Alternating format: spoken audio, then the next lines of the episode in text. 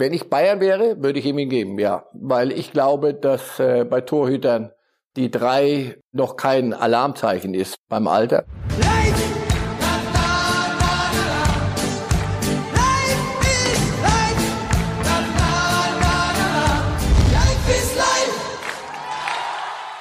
Hallo liebe Fußballfreunde, hier spricht Marcel Reif.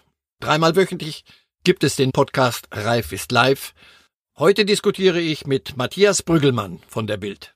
Hören Sie doch mal rein. Reif ist live! Herzlich willkommen. Reif ist live ist wieder da für Sie, ob Sie uns zuschauen oder zuhören. Ich darf jetzt auch wieder aus dem Studio moderieren, war zwei Wochen unter Quarantäne gestellt. Positiver Corona-Test, alles gut, milder Verlauf, aber ich konnte jetzt wieder tauschen von zu Hause ins Studio und ich freue mich, dass unser Stammgast, der uns die Treue hält, in jeder Sendung natürlich auch wieder dabei ist, aus München zugeschaltet. Herzlich willkommen, Marcel Reif. Hallo, guten Tag und ich freue mich, dass du wieder im Normalzustand bist, soweit das heute möglich ist. Nennen wir es Normalzustand. Es ist ehrlich gesagt ein sehr gutes Gefühl, in der Statistik der Geheilten jetzt aufzutauchen. Das gibt einem sowas, gibt ein bisschen Rückenwind. Ja, ich gebe zu, dass ich schwanke zwischen, ah, komm, ich versuch's nicht zu kriegen und mache alles, was ich gehört. Und andererseits, man traut sich kaum es zu sagen, ich bisschen beneide ich dich. Du hast hinter dir.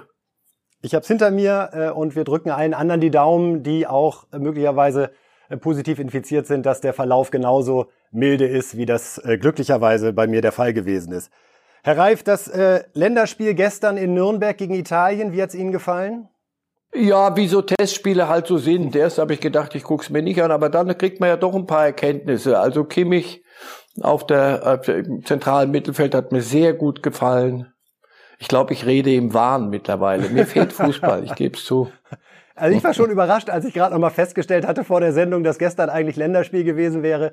Aber ich muss Ihnen auch recht geben, der Kimmich hat mir gestern auch gut gefallen. Ich glaube, für die Europameisterschaft sind wir auf einem sehr guten Wege, in welchem Jahrzehnt auch immer sie äh, stattfinden wird. Ja, ich glaube ja.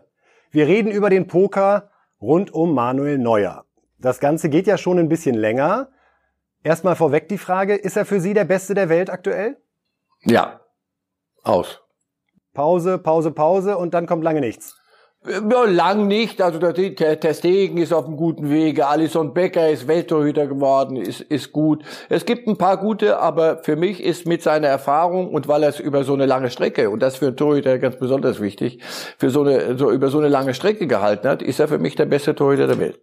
Nun ist Manuel Neuer nicht nur ein sehr guter Torhüter, sondern auch gerade vierunddreißig Jahre alt geworden vor einigen Tagen und hat beim F C Bayern hinterlegt, neuer Vertrag gerne, aber sollte schon bis zwanzig fünfundzwanzig sein.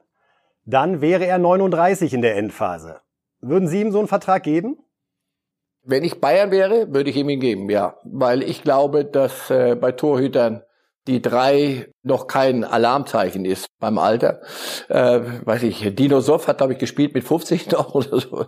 Natürlich ist das ein bisschen viel verlangt. Auf der anderen Seite, er ist was Besonderes. Er hat sich entwickelt, er, hat, er ist zu einem Torhüter geworden, auch in seiner Ausstrahlung, was ich ihm damals nicht zugetraut habe. Ich erinnere mich noch ans erste Spiel, da habe ich in Schalke kommentiert und er kam raus als Nachfolger äh, von Rost, glaube ich. Und dann kam der raus, ging an mir vorbei, hatte rote Backen und hatte, na, ich will nicht sagen Angst, aber er war so nervös. Ich dachte, um Gottes Willen, was macht ihr mit dem Kind? So. Und das, was ist aus ihm heute geworden? Ein Gesicht des F C Bayern, ein echter Kapitän. Also es ist da mehr als nur Fitness. Und wenn er denn der Ausbilder sein soll von Nübel, aber darüber reden wir heute hoffentlich nicht, dann langfristig. Kommt noch. Ja, kommt noch. Ich würde es tun. Ich würde es machen. Neuer hatte ja äh, die ein oder andere Verletzung, am äh, schwersten natürlich der Mittelfußbruch. Insgesamt hat er, ich war selbst überrascht, als ich die Zahl gesehen habe, achtundsechzig Spiele versäumt in den letzten drei Jahren. Neuer scheint das ja bei den Verhandlungen eher als Argument für eine lange Vertragslaufzeit zu sehen, weil er sagt, mir fehlen sozusagen anderthalb Jahre knapp, die ich jetzt hinten drauf packen kann, in denen ich sozusagen nicht äh, mich äh, verausgaben musste. Folgen Sie der Argumentation? Ich, ich bewundere Sie, wie, wie genau ihr wisst, aber ihr seid gut informiert in der Regel, wie, wie seine Argumentation ist. Nein, äh, der Mittelfußbruch. Ich bin mit der Ärztin verheiratet und habe so ein bisschen Ärztefreunde in der Ärzteschaft. lang bevor wir uns nicht mehr treffen durften. Und damals sagte mir ein Orthopäde, du, das ist Mittelfuß, das ist ein Knöchelchen wie bei einem Hühnchen, wie ein Hühnerknochen. Wenn der bricht und mit dem Gewicht, das der immer wieder draufstellen muss, möglicherweise spielt er nie wieder Fußball. Das war geraunt, das war Menetekel und siehe da, er hat das völlig überstanden. Er ist offensichtlich kerngesund. Also das ist die die Vertragslaufzeit ist kein medizinisches Problem mehr bei Neuer. Er will nicht mehr woanders hin. Und dann glaube ich, sie werden sich treffen bei vier Jahren. Da bin ich ziemlich sicher. Aber das ist ja, ich habe ja gedacht, ob das äh, ein bisschen zu plump gedacht ist, zu sagen, die Bayern bieten dreiundzwanzig an, der Neuer will fünfundzwanzig. Überraschung, in drei Wochen heißt es, wir freuen uns sehr, dass wir bis zwanzig vierundzwanzig machen. Aber sowas in der Richtung erwarten Sie? Ja, weil sich das so gehört. Wenn wir beide uns an den Tisch setzen, dann legt jeder was auf den Tisch. Wohl wahr. Und am Ende sagen wir, ey, ganz mein Top-Ergebnis ist es nicht, aber es ist okay.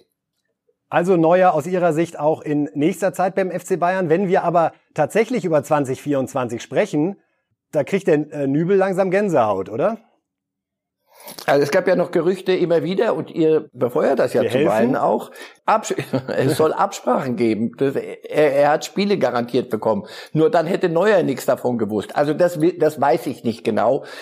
Ich bleibe dabei, mir ist ein, ein Wechsel von Nübel zu den Bayern nicht erklärlich. Ein junger Torhüter muss spielen. Er muss Fehler machen und die muss er im nächsten Spiel wieder korrigieren können. Das hat er gemacht. Er lernt nur und er wird nur so gut, wie manche sagen, dass er werden kann. Er ist noch lange nicht der kommende Welttorhüter. Das ist mir alles auch ein bisschen zu schnell gegangen. Aber wenn einer lernen will und sich entwickeln will, muss er spielen. Bei einem Torhüter mehr vielleicht noch als bei einem Feldspieler. Und das wird er hinter Neuer nicht können. Deswegen das, was ich gelesen habe, Sportbild bei euch mit mit Oliver Kahn, der sagt, er soll hinter Neuer lernen. Was soll er lernen im Training? Also dass er dass er springen kann und und dass er dass er halten kann und dass er Weil Paraden. Sie gerade den Namen Kahn erwähnen. Was glauben Sie, welche Rolle spielt er in diesen Verhandlungen? Auf der einen Seite versteht er ihn als Torwart sehr sehr gut. Ist Kahn eher ein Treiber aus Ihrer Sicht, dass es auf jeden Fall weitergeht mit Neuer? Ich weiß immer noch nicht ganz genau, wie Kahn sich den Club vorstellt, aber eine Kontinuität, gerade auf so einer Position, wenn du einen hast, der der auch für den Club steht, der also nicht nur auf der Durchreise ist von einem Champions-League-Club zum anderen, und Neuer ist so einer, dann bin ich ziemlich sicher, dass Oliver Kahn äh, ihn sehr gut verstehen wird. Und ich glaube auch, dass er sehen wird, dass das im Interesse des Clubs ist. Keinerlei Neid, dass da jemand möglicherweise größer strahlen könnte als Bayern-Torwart als er. Wenn das das Problem von Kahn ist, haben die Bayern ein großes Problem. Gut, ähm, Problem ist die perfekte Überleitung für die Frage, jetzt schlägt wieder die Stunde der Hobby-Virologen. Äh, ja? Drosten und Kekulé haben jetzt mal kurz Pause, jetzt sind Reif und Brügelmann dran. Und wir beschäftigen uns natürlich mit der Frage, ist das, was sich äh, die D F L da gestern im Rahmen einer Mitgliederversammlung als Plan zurechtgelegt hat, ähm, was, wo wir erstmal sagen, klingt vernünftig, äh, bei aller äh, Bescheidenheit in, hinsichtlich der gesundheitlichen Bewertung, aber mit dem Ziel, jetzt erstmal in den April zu starten, Anfang Mai idealerweise Geisterspiele machen zu können, um dann vielleicht tatsächlich am einundzwanzigsten sechsten die Meisterschale zu überreichen. Klingt vernünftig? Klingt vernünftig, wenn bei Plan immer noch ein möglicher dazu steht. Und so habe ich Seifert verstanden. Die, die Wissenschaftler, die Ärzte werden sagen, was geht und was nicht geht. Niemand wird ähm, medizinische Notwendigkeiten, das wäre ja Wahnsinn, medizinische Notwendigkeiten hintanstellen, nur weil es wirtschaftliche Probleme bei, bei Fußballvereinen gibt, also bei aller Liebe. Nein, das ist ein Szenario, das kann man sich so vorstellen. Und wenn dieses nicht funktioniert, muss man es weiterschieben. Mir, mir, es, ich, ich höre nicht, wir müssen es hinkriegen, sonst niemand, wenn der, wenn die D F L Druck machen täte, das wäre unredlich, das wäre unanständig und das wäre auch nicht zu vermitteln. Aber dass du dir Gedanken machst, und das ist ein Szenario, das ist möglich, wie gesagt, wenn die Virologen sagen, so können wir es machen. Christian Seifert, den wir gerade gesehen haben, führt aus meiner Sicht die Bundesliga gerade sehr souverän äh, durch diese sicherlich äh, schwierigste Krise, die es überhaupt in der Geschichte bisher gegeben hat. Ich vermisse noch eine Antwort auf eine Frage, die aber auch wirklich sehr, sehr schwer zu geben ist. Und zwar, wie will man mit dem Problem umgehen? Ein Spieler infiziert sich, falls dann der Automatismus greifen muss, alle Spieler für zwei Wochen in Quarantäne. Das, glaube ich, ist nach wie vor die Gretchenfrage. Isoliert man die gesamte Mannschaft ab Mitte April und lässt sie dann wirklich nur noch zwei, zweieinhalb Monate als Truppe in äh, einer gewissen Gegend wohnen und bringt sie dann zu den Spielen? Haben Sie noch eine andere Idee dazu oder glauben Sie auch, dass das am Ende in Wahrheit darüber entscheiden wird, ob es äh, einen Meister gibt oder nicht? Nicht Seifert, nicht Brügelmann, nicht Reif und nicht achtzig Millionen, na knapp achtzig Millionen andere Virologen, sondern die echten. Wenn die sagen, pass auf, so kann man es machen, wir testen danach, die Testverfahren entwickeln sich gerade, das ist das, was ein bisschen Hoffnung macht.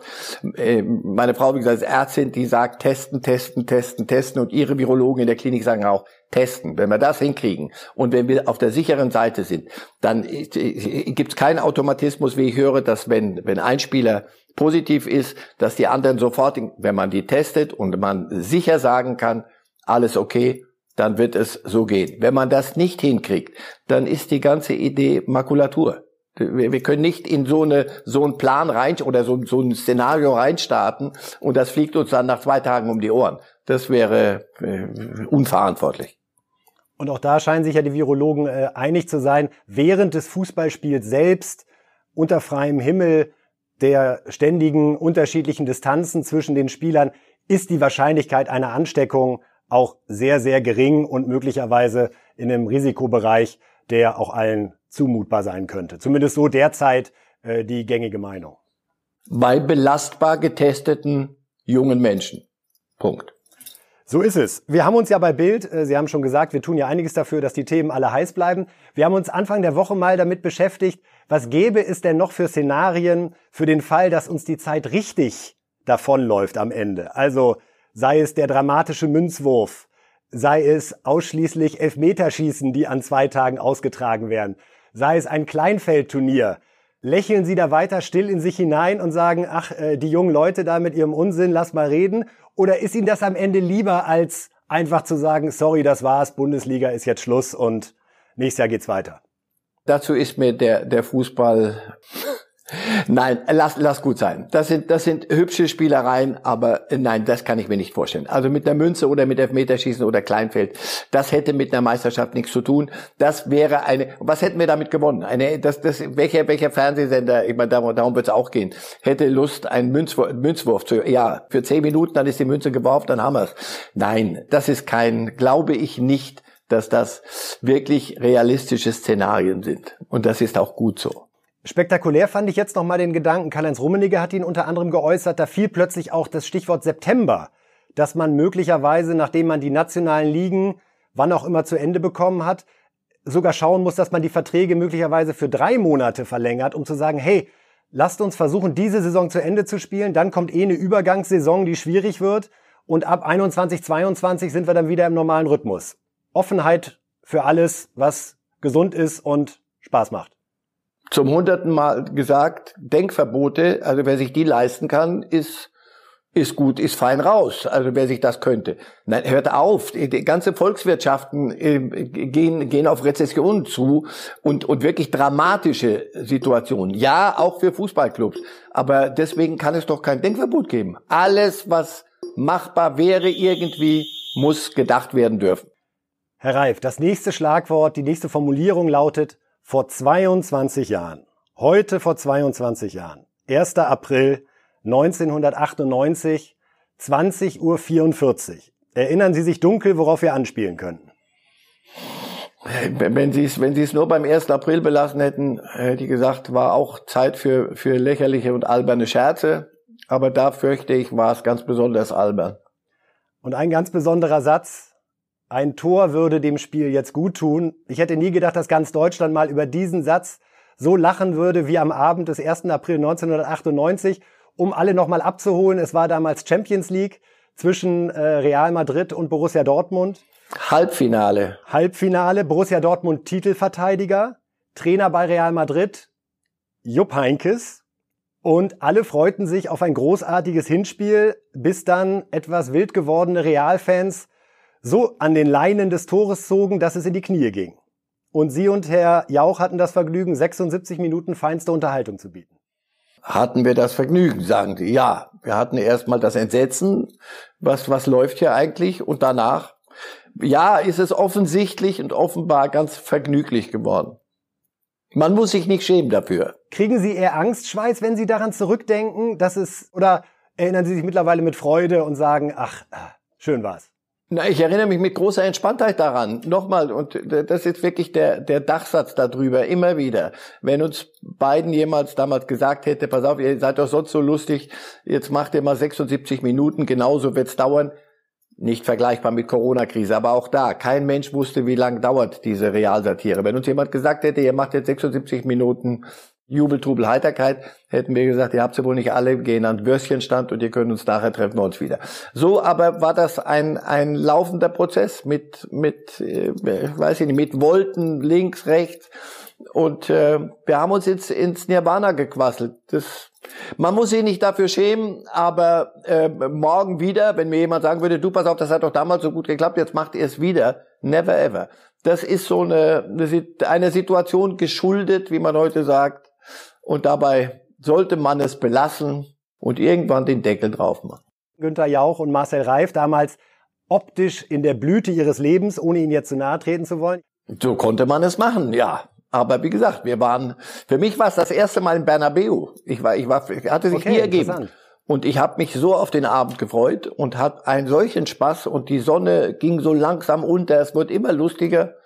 Und jetzt kommt Halbfinale, und dann habe ich erkannt, dass da irgendwas schief geht. Ich war übrigens der Erste, der gesehen hat, dass das, glaube ich, nichts wird. Und dann habe ich mich dermaßen um Kopf und Kragen gequasselt, dass der Kollege Jauch von unten zur Regie sagte, jetzt schaltet mal wieder mal zu mir runter, der macht gerade medialen Selbstmord.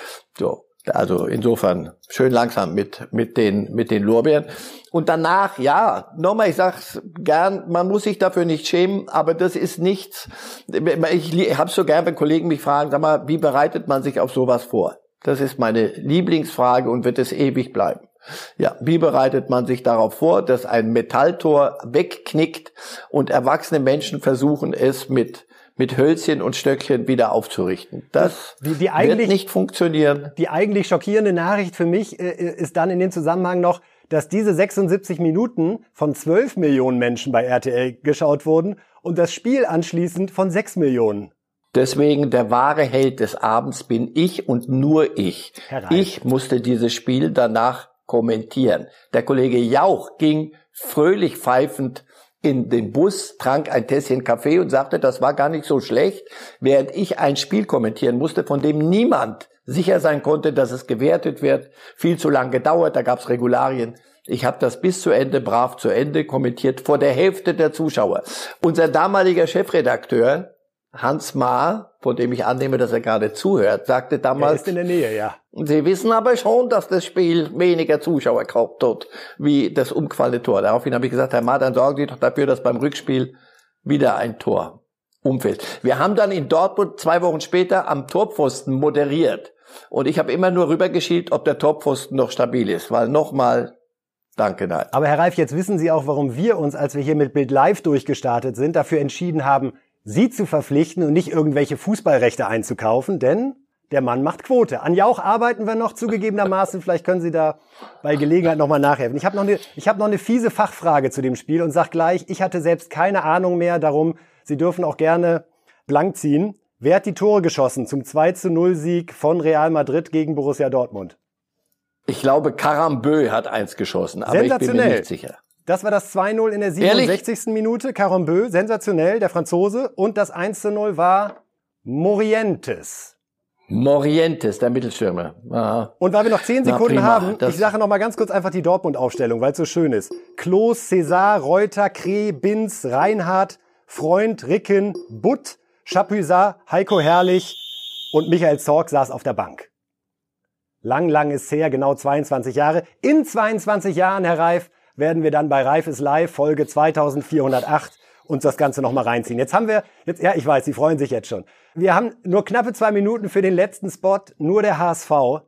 Die Frage muss erlaubt sein. Wie kann man es als Verein schaffen, in einer Phase, in der der Fußball so ruht wie noch nie zuvor, wie keine schlechten Ergebnisse dazukommen, nichts passiert und trotzdem zerlegt sich der Verein und kippt den Vorstandsvorsitzenden?